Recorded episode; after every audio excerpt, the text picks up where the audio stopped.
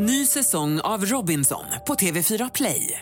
Hetta, storm, hunger. Det har hela tiden varit en kamp. Nu är det blod och tårar. Fan händer just nu. Det. är Detta är inte okej. Robinson 2024, nu fucking kör vi! Streama söndag på TV4 Play.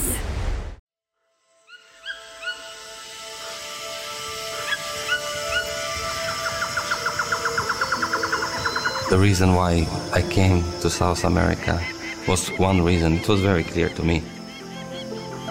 I wanted uh, an adventure. I was very, very naive, bright eyed, open to the world. Everything is possible.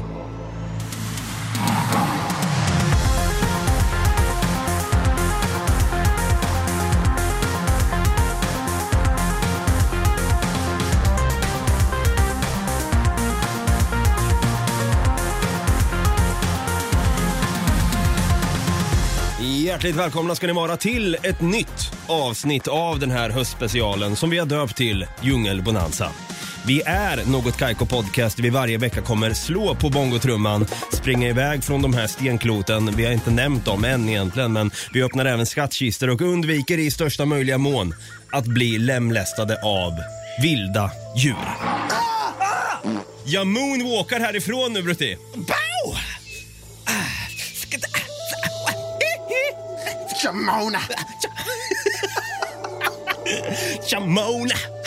Ja, jag heter Michael Jack. Nej, det gör jag verkligen inte. Jag heter David, jag kallas för Dava. Och på egen kammare igen den här gången, back in Peking, eh, så sitter han där, min vapendragare och djungelexpert, för det där epitetet han föredrar nu för tiden. Där sitter han, Stefan Kung... Vad fan? Där sitter han, Stefan Brutti Kung Tutti Holmberg. Vi kör en applåd och en liten tuta på det! Eller är jag Stefan Kung Brutti Holmberg? Ja, den funkar ju med egentligen. Du höll på att säga det nyss. Ja. Nej, så kunglig vill jag inte att du ska vara. Jo, fast nu, nu kan du inte backa. Lagt kort är lagt. Lagt kort ligger brukar man säga dock. Men, ja. Så, så säger man, ja. Du ser. Eh, ja, men jag, jag är lite, jag har tunnelseende idag. Jag vet precis vad vi ska prata om. Det är därför jag är lite, jag är lite små, jag är nervös, jag är rädd. Skit, skiter ner mig gör jag. ja. Nej, men vi, vi håller ju på och tar upp jävligt obehagliga grejer och det är klart man gör det med tanke på att man finner obehagliga saker i en djungel. Vi pratade om livsfarliga djur, del två, eh, förra avsnittet med vår landsormsexpert då, David Oskarsson. Och det är kul den serien. Det känns som att ni som lyssnar uppskattar den serien väldigt mycket faktiskt. ja, det känns det verkligen som. Och det är väldigt kul att spela in det. För det, det finns väldigt många livsfarliga djur som vi vill ta upp. Ja. Eh, får se hur många vi hinner med i den här bonanzan. Mm, vi får spika in och boka in David. eh, spika upp David, vad jag på säga. Vi, vi, vi, vi får boka in David snart igen här så det blir en del tre av det hela. Ja, absolut. Jag måste bara eh, avbryta två sekunder här. Jag, min laddare fungerar inte riktigt, så jag måste bara dra in. Professionellt. Så, nu. I det här avsnittet ska vi ta upp en sann historia som vi vet många kommer fascineras, chockeras och beröras av. Eh, jäklar i min gata kan jag säga med en gång. Eh, ja, det här avsnittet kommer vi prata om. Jossi, djungelöverlevaren. Mm. Vi ska prata om Jossi Ginsberg, en sann historia, eller en, en kille som finns på riktigt som faktiskt har överlevt Amazonasdjungeln, kan man säga. Ja, det är den korta sammanfattningen. Sen så kommer vi dra en lång harang här snart om den långa sammanfattningen vad som hände. Ja, så om ni inte haft koll på Jossie Ginsberg sen innan så har ni jäkligt mycket att lära er av det här kan jag säga. Men jag måste, innan vi drar igång och beger oss in i den här Amazonasdjungeln så har vi några gånger i den här bonanzan återkommit till den stora frågan om vi hade överlevt själva i en djungel. Och vi vet också att våra gäster so far, och även du Brutti, inte skulle vilja gå in i en djungel frivilligt då. Men Stämmer bra det. jag då? Du? Ja, ingen har frågat mig. Ja, men du hade ju dött dag ett. Ja. Man behöver inte ens fråga dig. Tack för den. Nej, nej men okej, om jag får svara på frågan ändå så är det ju nej. Jag hade aldrig, jag hade aldrig velat gå in i den där djungeln alltså. alltså. Jag vill verka vara naturvänlig, men sanningen är ju att jag kan ju bli rädd för en svensk skog. Ja, men du går ju för fan vilse i Vrinnevi skogen. En skog du har känt i flera år. Exakt. Men vi har ju lite så här, jag har eh, ett underlag till varför jag är livrädd för även svenska skogar. Kommer i svensk skog och så jämför man det med en djungel, det hör ju. Nej, men vi har ju den här grävlingen i Norge. Det är ju inte en svensk skog dock, men Nej, nej, precis. Men det var ju en eh, norsk skog versus svensk sk- skog, samma grej känner jag. ja, ja. En grävling som lubbar mot mig, jag skriker nej! Sluta! Sluta öppna den där! Och så vänder han då om och springer tillbaka. Skitäckligt var det. Fast nu vill jag ta tillbaka det jag sa. Du kanske hade överlevt djungeln ändå. Det kanske hade kommit en uh, jävla jaguar och du bara nej! Stopp Nej, nu! Nej! och då vänder den om och går. Och så vänder du dig om och så, så hoppar den på dig. Hörru du du! ja, men jag är livrädd för björnar också, efter att ha sett The Revenant med Leonardo DiCaprio. Ja. Eh, jag kommer ihåg också en gång när jag sov över hos mitt ex, det här var flera år sedan. Men då hör jag massa skrik utanför och det gormades och skrek. Hon bodde liksom ute i skogen i, i deras familjehus där. Så vaknade jag upp av det där skriket då. fan är det som skriker? Men vem är det som skriker sa jag? Är det någon som avlider i skogen eller vad fan är det som händer? Vad fan är det frågan om? Kåta rådjur. Ja, precis. Hon bara, det är rådjur, svarar hon då och vän- vänder sig om. Somnar om gott igen. Hon bara, vad fan, det är ju psykotiskt att vara här. Jag vill vara här frivilligt. Ja, jag har faktiskt hört det också, det där, just det där ljudet i, i Valdemarsviks skogar när jag, var, när jag var mindre på Majelsberget. Ja, fy fan. Så hörde man det där, det var ekade över hela det här äh, Grännes, som det heter, bostadsområdet där jag bodde när jag var liten. Det var ekade där.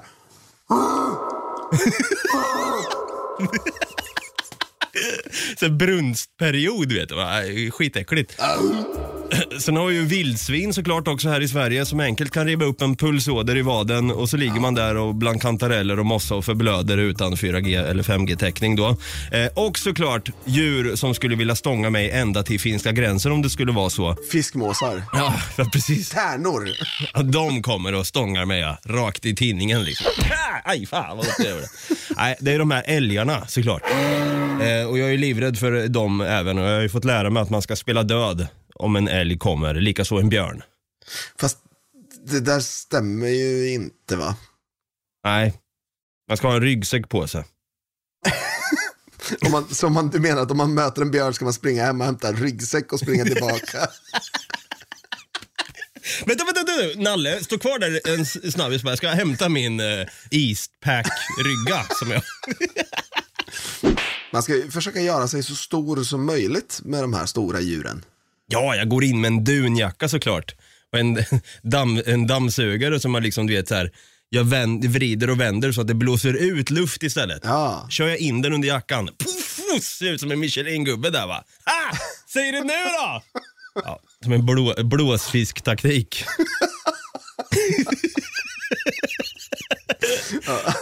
Ja, ni hör här i alla fall att jag verkligen inte skulle kunna överleva en djungel med tanke på att jag är livrädd för svenska djur i de svenska skogarna.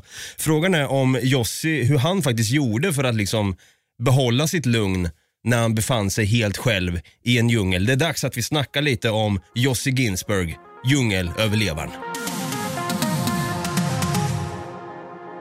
Ja, vi ska alltså prata om Jossi Ginsberg. Eh, säkert många av er som inte har hört talas om honom, men vi har det. Eh, så jag, jag, jag tänker Brutte, du kan väl lägga lite så här background story till hur fasen han ended up in eh, Sydamerika in the first place. Helt omöjligt att säga det på engelska, men kör bara. Ja. Jussi Ginsberg, 21 år, har precis muckat från militären. Muckat, muckat, ja. Jag vet inte om han muckar från militären. Han har, han har gjort klart sin militärtjänst i alla fall, när han är 21 år. Och tänker att eh, hans, hans morfar och mormor som han bor ihop med, hans morfar då är väldigt sträng och tyckte att han skulle utbilda sig till att bli typ advokat eller någonting sånt. Eh, men det ville inte Jussi, utan Jussi tyckte att han skulle ta ett år och åka runt och upptäcka världen. Jag förstår det ändå. Alltså, jag var själv lite så, typ så här, gå direkt från skolbänken, eller armén i det här fallet. Och sen liksom ska man plugga igen. Vad fan, det enda man gör är att lyssna och lyda andra känns det som. Ja. Jag förstår Jossi varför han bara, äh, jag tar ryggan, jag tar min Eastpack-rygga och drar. Exakt, så han gjorde det. Han drog ju till Bolivia för att eh, upptäcka lite djungel. Väl där så möter han en snubbe som heter Marcus Stam. För, förlåt, jag älskar ju när du uttalar namn på tyska sådär. Förlåt, förlåt, nu måste jag ta det på, för han är ju faktiskt, eh, visst är han schweizare va? Ja, Schweiz är han ifrån. Mm. Då heter han ju inte Marcus Stam, han heter Marcus Stam.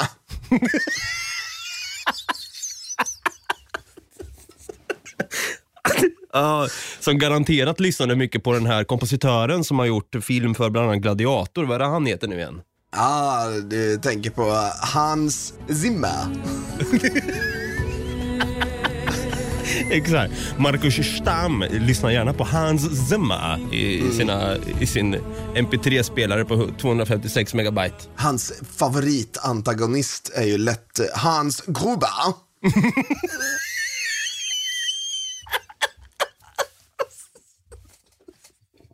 Nej, nu måste du sluta. Jag orkar inte mer. Fan. Nej, nu är det bra. Säger stopp nu. Nej, nu, nu måste vi vara allvarliga här Brutti. Eh, Okej, Jossi träffar alltså Marcus Stam från Schweiz. Exakt, och de där två blir faktiskt ganska bra polare, ganska fort. Och inte långt därefter så träffar de ju på en kompis till den här Marcus Stam som heter Kevin Gale som är en amerikansk fotograf. Just det, han var nere i Sydamerika där för att ta lite pretty shots, så att säga. Exakt, han skulle ta någon bild på någon kolibri och en räka eller vad det var. Flamingos kanske? Ja, så kanske det var. Något rosa i alla fall.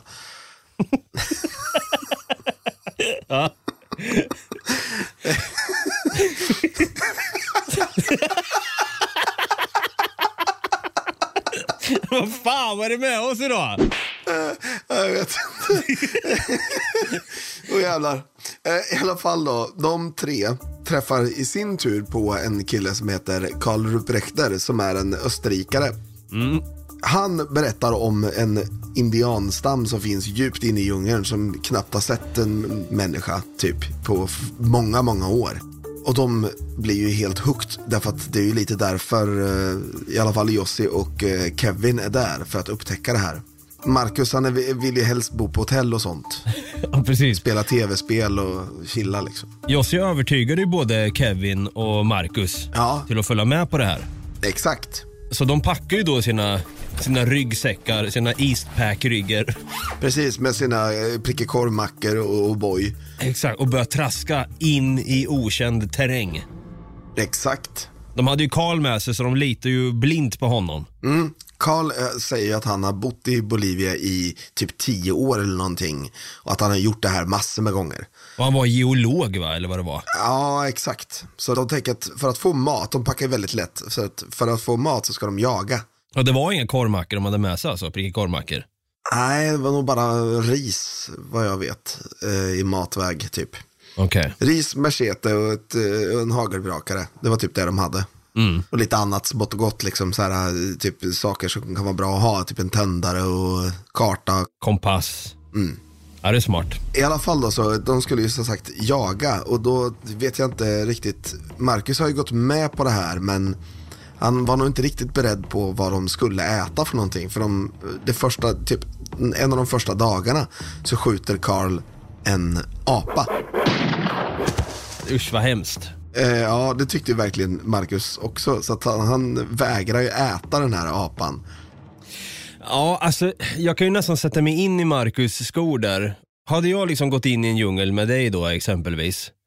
Jag hade ju hellre dödat någon sån här, eh, kanske någon orm eller, nej inte orm heller. Jag hade ju skjutit heller någon fågel kanske, lite så här kycklinglikt.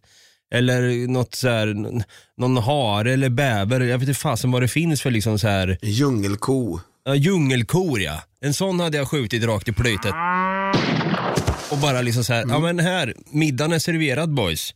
Eh, Skjuta en så här gibbon-apa liknande variant där som är så jäkla lik människan i DNA och utseende. Äh, den, den tar emot alltså, jag fattar Marcus. Det känns lite, lite kannibalism här alltså. Ja, faktiskt. Jag, jag förstår vart den där kvackelmagigheten kommer in alltså. Ja, men Carl eh, säger ju att det här ska det vara det bästa köttet de någonsin har ätit. Eh, Så de andra grabbarna, Jossi och, och Kevin, är faktiskt väldigt nyfikna ändå och testar. det var ju inte det enda som Marcus gnällde över. Han, fick ju även, han åkte även på det hemska, eh, som vi också har pratat lite om i tidigare avsnitt, en skyttegravsfot. Alltså. Men Vad är, vad är det nu en gång för alla för den som kanske har missat det? Alltså, tänk att du legat i badkaret i, i flera dagar. Så, så här, russinhud på både händer och fötter då. Så får du små sår i, i det här. Mm. Och så sk- skärs upp och då kommer det in så här massa bakterier och skit som håller på. Och så bildas det svamp där i och svampen blockerar saker så att du ruttnar i princip inifrån. Åh fy fan. Och får kallbrand och grejer. Äh, fy fan. Ugh. Och Marcus han drabbades ju väldigt tidigt av det här med tanke på att ja, det är ju även fuktigt i djungeln. Det är inte det man tänker på. Det var ju också eh, lite regn, början av regnperiod här också. Eh, så det var ju dyblött när de går där liksom bland ormbunkar och allt vad det kan vara. Ja, exakt. Den där känslan, det vet man ju själv hur jobbigt det är att vara blöt om fötterna. Du vet när man har råkat trampa i en vattenpöl en sen höstkväll.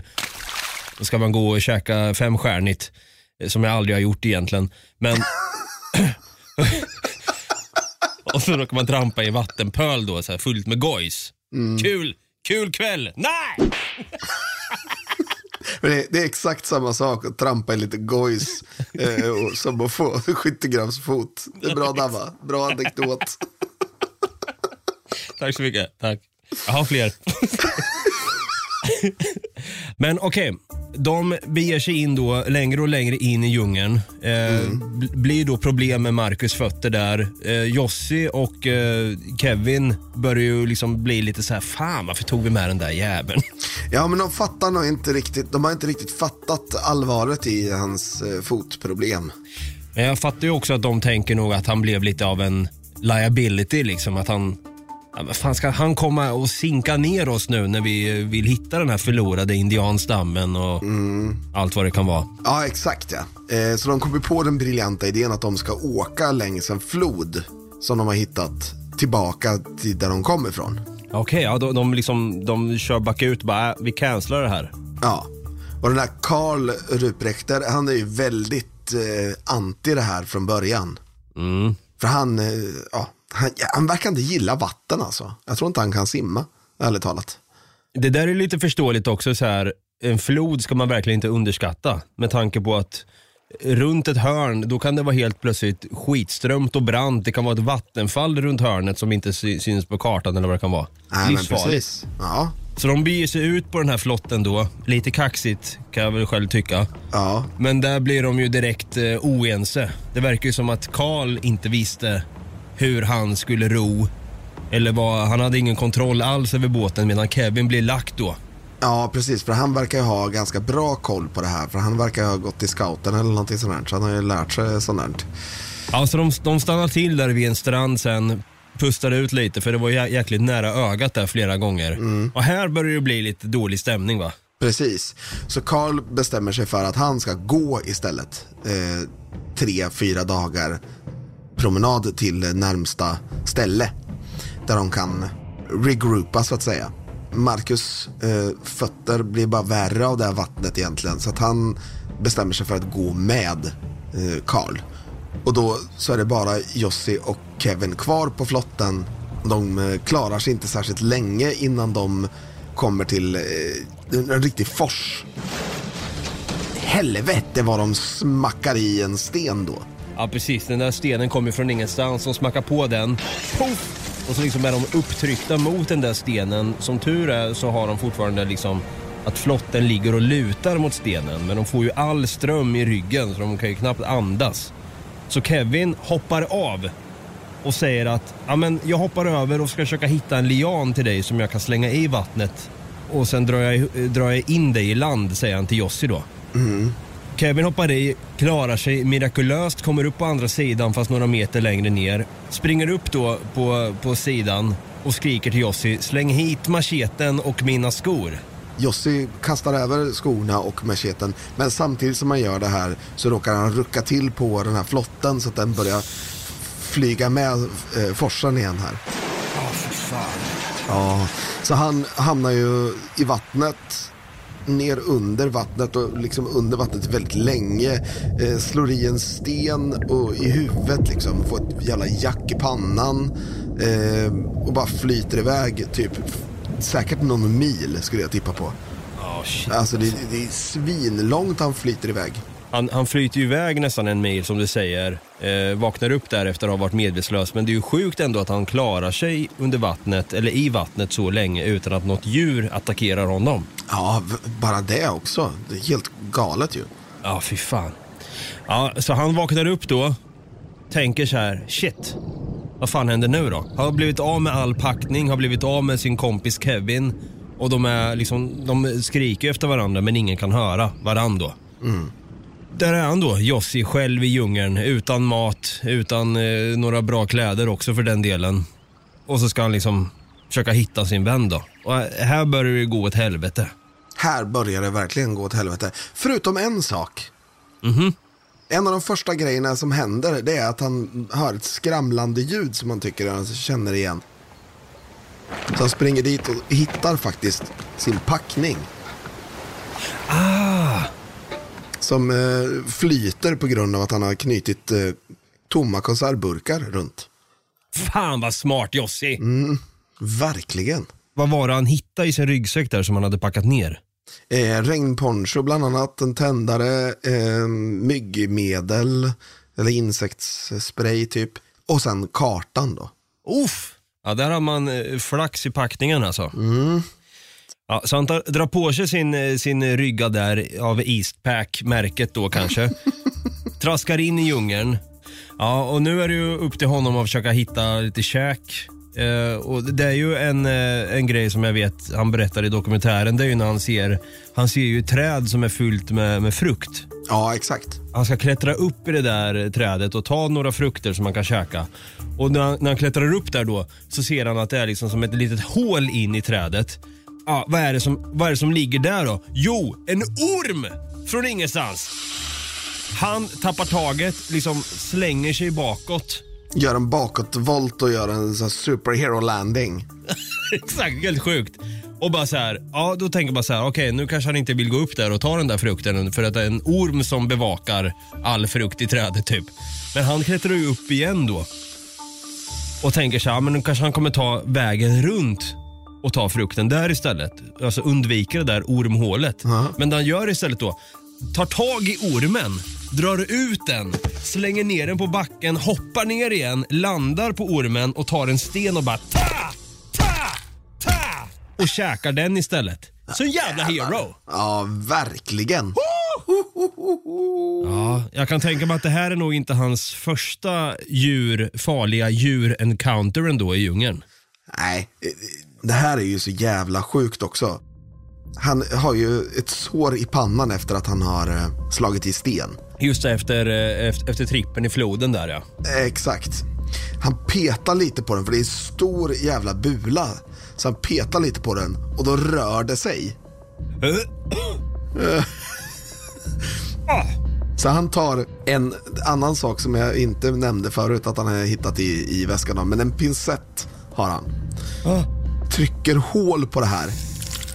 Trycker in pincetten och dra, drar ut en jävla maskjävel. Det är så äckligt! Det är svinäckligt. Det är ju sjukt ju! Det sjukaste är ju inte att det är bara alltså, att han drar ut en mask. Det är att han drar ut 13 till maskar efter det. Äh, fy fan. Men vänta, vänta. Vad är, vad är det där för maskar om jag får fråga? Det är inga vanliga dagmaskar vi pratar om såklart. Jag vet faktiskt inte vad det är. Men då måste de ha krypit in i det där såret som han haft i pannan då medan han låg och sov. Eller liksom om de, om de kanske liksom simmade in medan han var i vattnet kanske. Det är, lite, det är okej att vara lite kvackelmage här kan jag tycka. Ja, faktiskt. Ja. Ah. Öh, fy fan vad sjukt! Det är som att någon har valt så här, nej människan, ni ska inte vara i djungeln här så därför har vi liksom, vi har liksom eh, djungeln är level 300, ni är liksom bara level eh, 65. Ni, ni är inte liksom, ni har inte gear för att komma in här. ja men det känns som att det är någon jävel som har gjort så. Varför vill man åka in till djungeln när man vet att det finns sånt där skit där inne? Jag vet inte, men det är ju alltså... Han stöter ju på någonting som vi pratade om i förra veckan också. Nej. Nej. Han, han vaknar ju upp mitt i natten. Att han hör liksom att det, det är lite kvistar som bryts och det är lite så här hög, höga ljud och grejer. Så han vaknar upp, har en liten ficklampa som han liksom där, drar runt med rakt ut i djungeln. Sen så ser han det. Två lysande gula stora jävla ögon som eh, kommer sakta, sakta, sakta mot honom. Oh my god! Kan du gissa vad det är för någonting han ser? Ja, Jag tror ju absolut att det här är ett djur som man, vi har fått lära oss av att man ska moonwalka ifrån. Ja, exakt. Eh, Såklart en jaguar. Ja, en jaguarjävel. Fatta att vakna upp mitt ute i en främmande djungel. Det är mörkt, man hör massa ljud. Man tar sin ficklampa och lyser ut med darrig hand. Och bara så här, hallå? Jag, jag, jag hade ju lätt varit den som säger, hallå? Så här, helt, man, man vet att man är själv i djungeln. Hå- håll dig borta! Exakt. Men ma- man vill ändå liksom så här om man säger hallå med lite så här darrig röst på åt. Hallå? Den. Att, liksom att, det, att man ska höra någon som säger tillbaka, ja ah, men det är jag, det är jag bara, det är jag. Ja, det är ju liksom, det, det, det sista som lämnar kroppen är ju hoppet. Och där är ju liksom hoppet om att kanske se ett vänligt ansikte eller en vänlig röst som säger, ah, men det, det är lugnt Jossi, det är lugnt. Men han, han, han hör inte Kevin Gale säga det är bara jag, utan han hör. Åh, fy fan. Vad gör han då då Jossi? Han tar sin tändare och sin insektsspray Jaha. och gör en, en hemmagjord flamethrower, för det har han sett på film. Fy fan vad kaxigt alltså. Så han sprutar så här, sprutar eld mot den här jaguaren som bara flyr för livet. Så det ska man tydligen göra, inte moonwalka.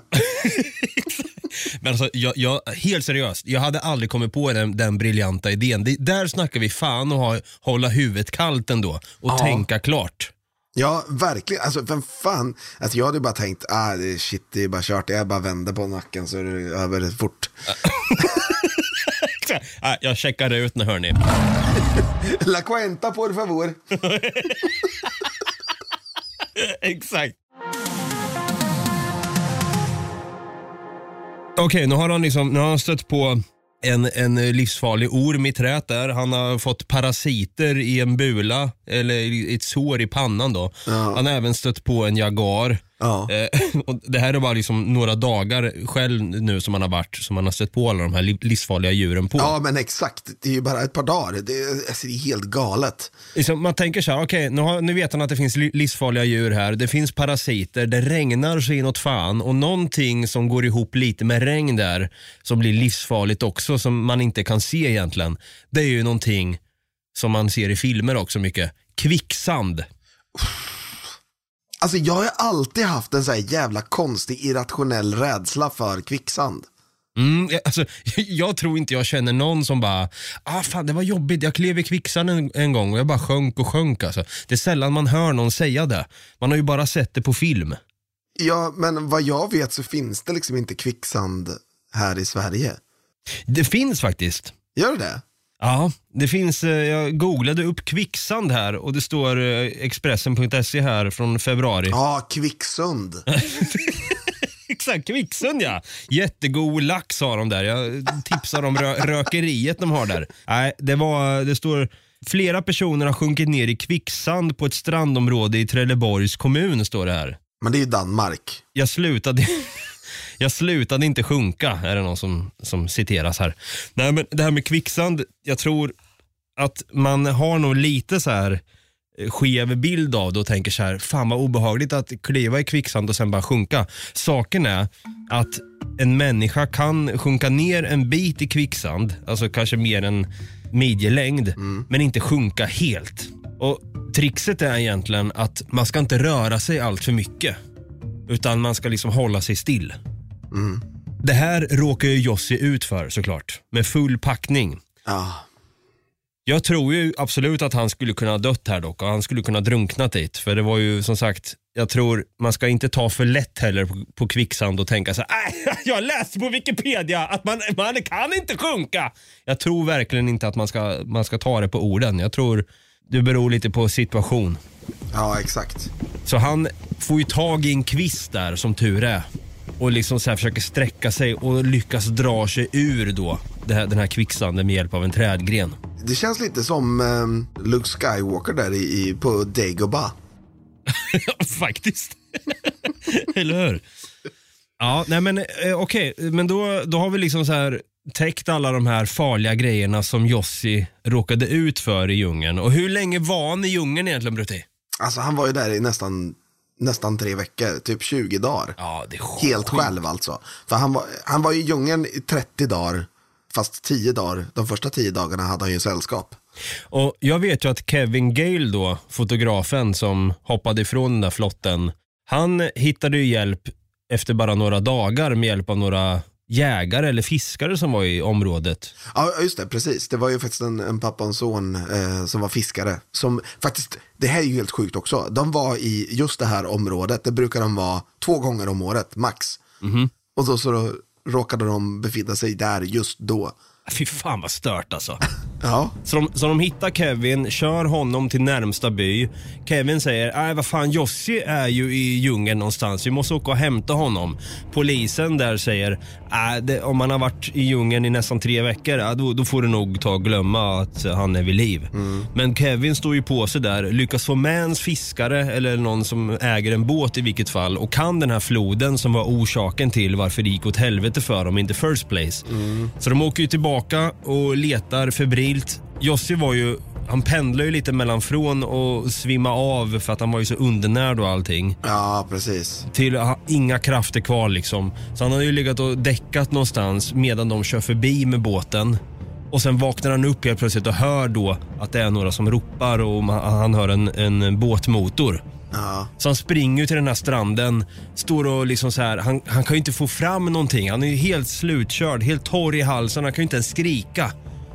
Och det som händer då, det är att Kevin, helt mirakulöst återigen, vänder sig om, tittar en sista gång mot stranden där de precis var och ser då Jossi, helt så här halvnaken, täckt i smuts och gyttja och allt du kan tänka dig. ja. Fan, där är han. Där och då blev Jossi räddad. Ja, det är, det är en, en applåd och en tuta till Jossi Ginsberg där måste jag säga.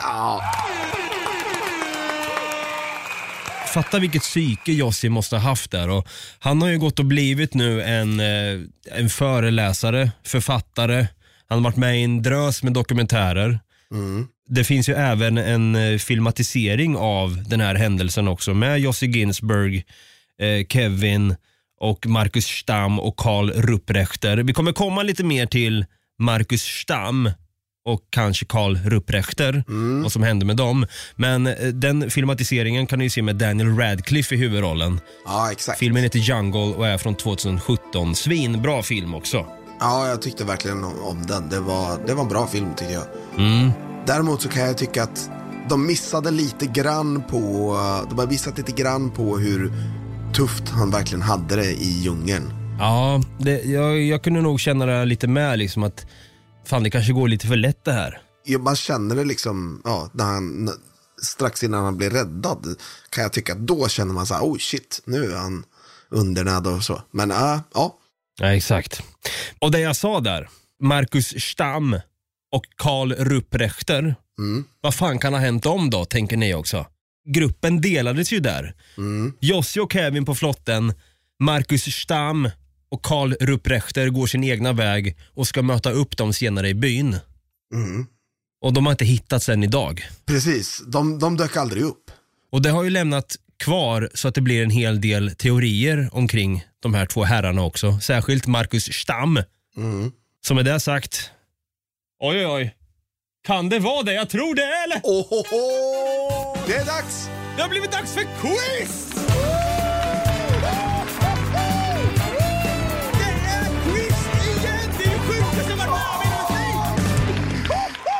I brallan! Och vi har ju såklart döpt det här quizet till. Ni som lyssnade på Eldorado-avsnittet vet precis vad vi snackar om nu. Men det här quizet har vi döpt till... Vad, vad, vad kan ha hänt? Vad kan ha hänt? Marcus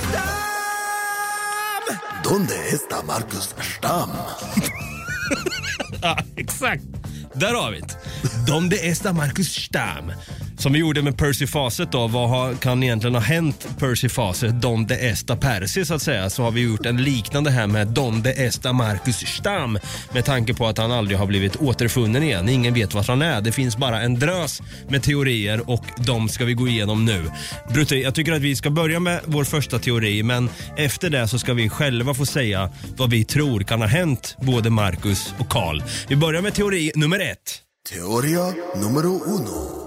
Mm. Eh, några år senare här, det här läser jag direkt från Wikipedia nu, men några år senare så tog Marcus mor, Marcus Stams mor, emot uppgifter från en synsk person om att Marcus skulle vara vid liv men hade råkat ut för en minnesförlust. Enligt uppgifter skulle Marcus leva på de höga platåerna i Peru och på den tiden var regionen under kontroll av Sendero Luminoso, någon form av eh, rebellgrupp i Peru. Och Ginsberg då, Jossi, begav sig dit i alla fall men ingen hittade Marcus där. Nej, precis. Det var teori nummer ett alltså. Teori nummer ett. Ja, Okej, då går vi vidare till teori nummer två.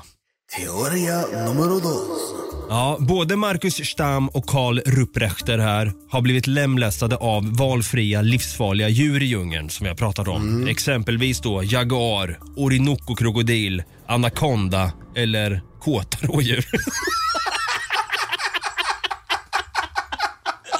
Fy fan vilken död! Fy fan vilken hemsk död. Ja, fy fan. Ihjäl rådjur. Fan, what a way to go! Shit. Han skulle ha tagit flotten trots allt. Ja, vad, vad tror du här då? Tror du att det här kan ha hänt? Det här kan ha hänt alltså. Inte, kanske inte just rådjuret. Och kanske inte Orinoco-krokodil, för jag tror inte de var i närheten av Orinoco-floden. Nej, det är sant. Det är sant. Men, eh, men andra krokodiler finns det ju. Eh, Det finns ju pirajor och ja, det finns lite olika saker som kan ha hänt. Jaguarer, Ja. Eh, som sagt, Karl hade ju med sig sin hagelbrakare där, så, men vi vet inte hur mycket skott han hade kvar i den så att säga. nej exakt. Då kommer vi över till teori nummer tre. Teoria numero tres. Karl har dödat Marcus. Då Karl var efterlyst av Interpol, bland annat, efter att ha rånat ett postkontor i Österrike. Han var alltså kriminell. Och det här är ju faktiskt inte första gruppen han tar med ut på en sån här rövarjakt. Nej. Eh, Det var ju lite hans sätt att livnära sig på, liksom att dra med folk ut i djungeln och påstå sig vara en djungelexpert fast han inte ens var det egentligen. Nej, han, hette ens, han hette ju inte ens Brutti så att jag fattar inte vad. Exakt. Fy Fan, vilken, vilken imposter han var. Exakt, verkligen. Ja, det där är absolut också en, en grej där. Eh, Karl Rupprechter har dödat Marcus. Ja, ja, vi får se. Vi går över till teori nummer fyra som jag vet att du sitter på Brutti. Teoria numero quattro. Alltså d- den här teorin kanske anses vara lite långsökt. Okej. Kanske. Det är många som tror i alla fall att Harry Potter hade lagt en dödsbesvärjelse på Marcus då han tyckte att han var en liten whiny little bitch. Nej. Bara för att han, jaha, för att Daniel Radcliffe har huvudrollen eller? Nej, den, har du hittat på den här nu eller? Nej, jag har inte tittat på den. Nej, vi skro... Teori nummer fyra, out of the window. Mm. Där ja. Fan, troll Brutti. Troll? Jag fattar inte alls vad du menar. Då kommer jag med teori nummer fem då. Teoria numero cinco. Jossi och Marcus blev ju nästan lite ovänner där i djungeln när de skulle skiljas åt med tanke på att ja, de tyckte att Marcus gnällde över sin skyttegravsfot och så vidare. Jossi åkte ju på en skyttegravsfot senare själv också så sen kom jag ju på det. Nej fan förlåt att jag var så elak mot dig Marcus. Men han blev ju lite personlighetsförändrad där. Alla blev ju personlighetsförändrade i djungeln där och blev ovänner som sagt. Så Marcus har själv valt att ta avstånd från Jossi då Jossi betedde sig så jäkla svinigt mot honom där inne i djungeln innan de skildes åt. Det är teori nummer fem. Fast vad då? Menar du att han skulle ha eh, i 30 år? Det här, för övrigt, det, jag vet inte om jag har sagt det, men det, det här hände 81 alltså. Så skulle han alltså suttit där i, i 29 års tid och ha, ha sånt jävla agg mot honom att han bara, nej du gjorde nära av min fot. Och nu tänker inte jag prata med dig. Va? Nej, det är fan sant kanske. Men, man, men vi vet inte hur långsint han kanske var. Nej, jag, jag, tror faktiskt inte det. Det är så mycket, det har pratats ganska mycket om den här Marcus Stam. Eh, så att, nej, jag tror inte det. Okej, okay. men eh, av alla de här, ja, teori fyra kan vi stryka med en gång, men av alla de här teorierna som vi har tagit upp här då, mm. vilken tror du mest på? Alltså, ärligt talat så är jag jävligt inne på Karl Ruprechter. Att han har dödat Marcus. Teori nummer tre alltså. Ja. Teoria nummer tre. Mm. Varför skulle han göra det då tror du? Vad, vad, vad vinner han på det? Nej, jag tror att han bara är eh, psykopat. Ja. Jag tror inte att han vinner någonting på det. Jag tror att bara att han var, eh, ja, han var liksom så här, när han sköt den här apan så hade han bara typ eh, hållit geväret ovanför huvudet och bara skrikit wow! Typ så. Vilket är lite psykopatbeteende när man skjuter en apa liksom. Fan det var sjukt vad obehagligt det blev plötsligt nu om, man tänker så här, kan Karl ha skjutit Marcus för att äta honom? Mm. Ja men faktum är att jag är inte helt uh, främmande för den idén. Och fy fan.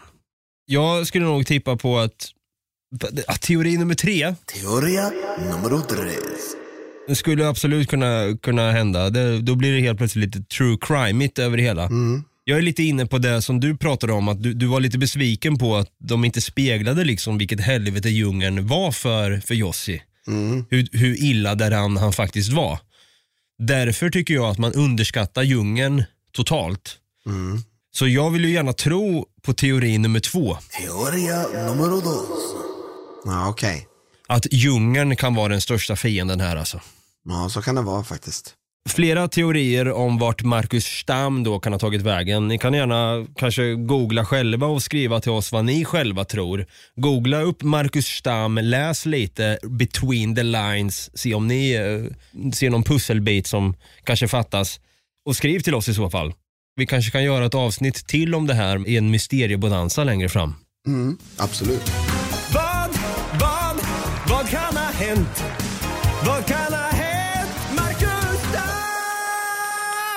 Donde está Marcus Stam? Och det här var ju även då historien om djungelöverlevaren Jossi Ginsberg. Vi har snackat Jossi Ginsberg här, alltså djungelöverlevaren från... Eh, Östgötaslätta. Som överlevde djungeln och Östgötaslätta på en och samma gång. Ja, det är sjukt det. Ja, men eh, vad fan, om man vill veta mer om Jossi Ginsberg, vad, har du några konkreta tips på vad man kan leta upp mer om honom då?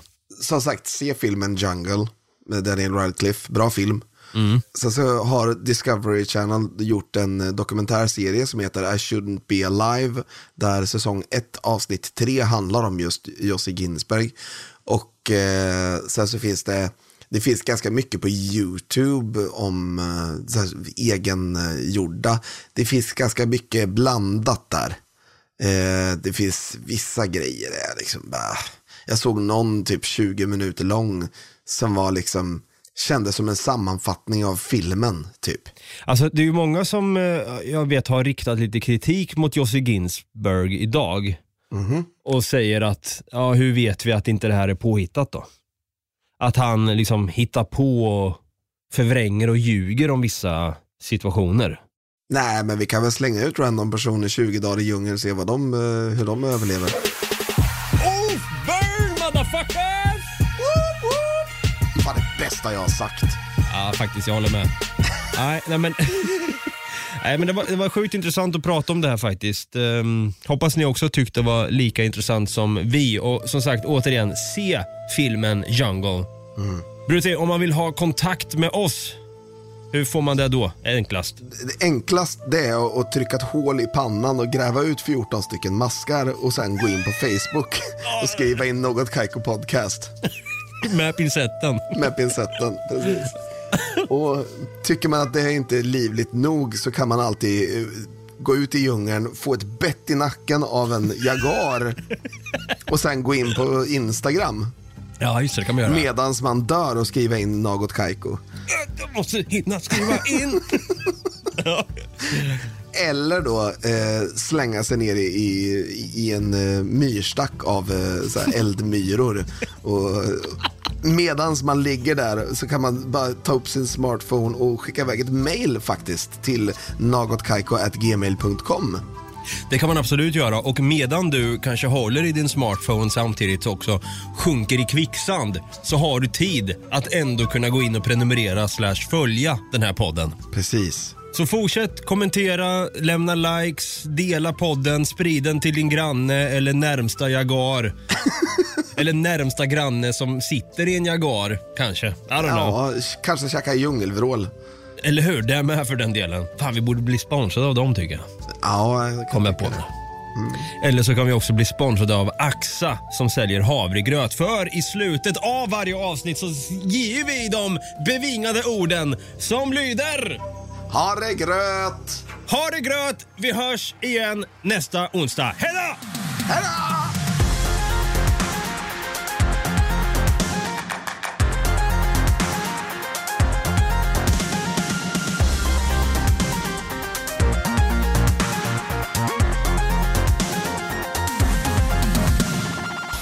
Produceras av I Like Radio.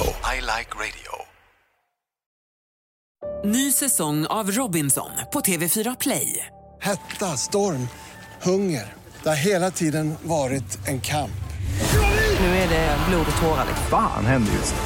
Det är detta inte okej. Robinson 2024, nu fucking kör vi! Streama söndag på TV4 Play.